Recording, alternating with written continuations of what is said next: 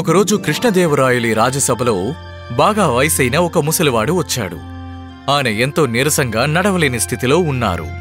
నమస్కారం మహారాజా, మీకేం కావాలి పెద్దాయనా? మహారాజా, నాకు సహాయం చెయ్యండి. నా కొడుకు నా కోడలు నేనెందుకు పనికిరాని వాడినని తిడుతున్నారు.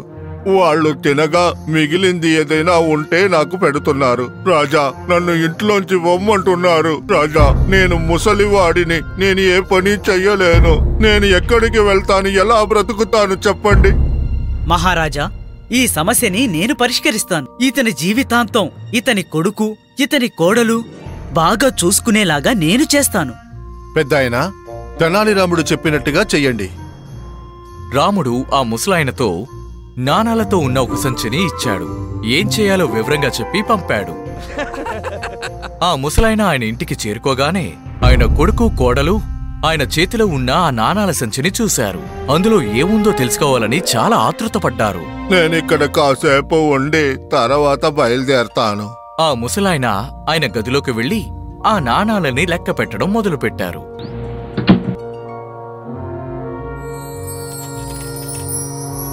అందులోంచి శబ్దం వచ్చింది. ఆయన కొడుకు కోడలు తలుపుల మధ్యలోంచి ఆ నాణాలని చూశారు. నాణాలని లెక్కపెట్టే శబ్దం కూడా వాళ్ళకి వినిపించింది.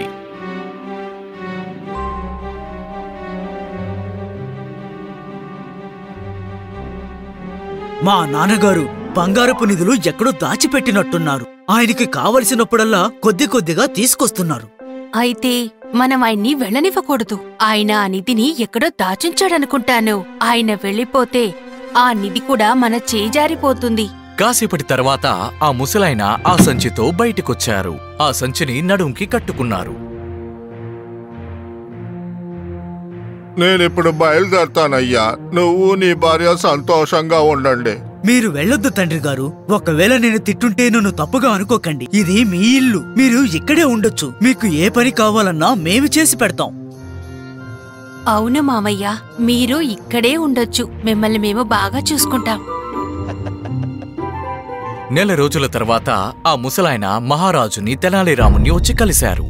రాజా, మీకు తెనాలిరాముడికి కృతజ్ఞతలు. ఇప్పుడు నా కొడుకు కోడలు నన్ను బాగా చూసుకుంటున్నారు. రకరకాలైన ఆహారం పెడుతున్నారు. నేను నిద్రపోతుంటే నా కాళ్ళు నొక్కుతున్నారు.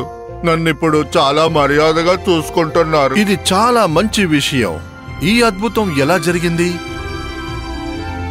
తెనాలిరాముడు వేసిన పథకాన్ని విన్న మహారాజు తెనాలిరాముని పొగడ్తల్లో ముంచి ఆయన సమయస్ఫూర్తిని ఎంతో మెచ్చుకున్నారు.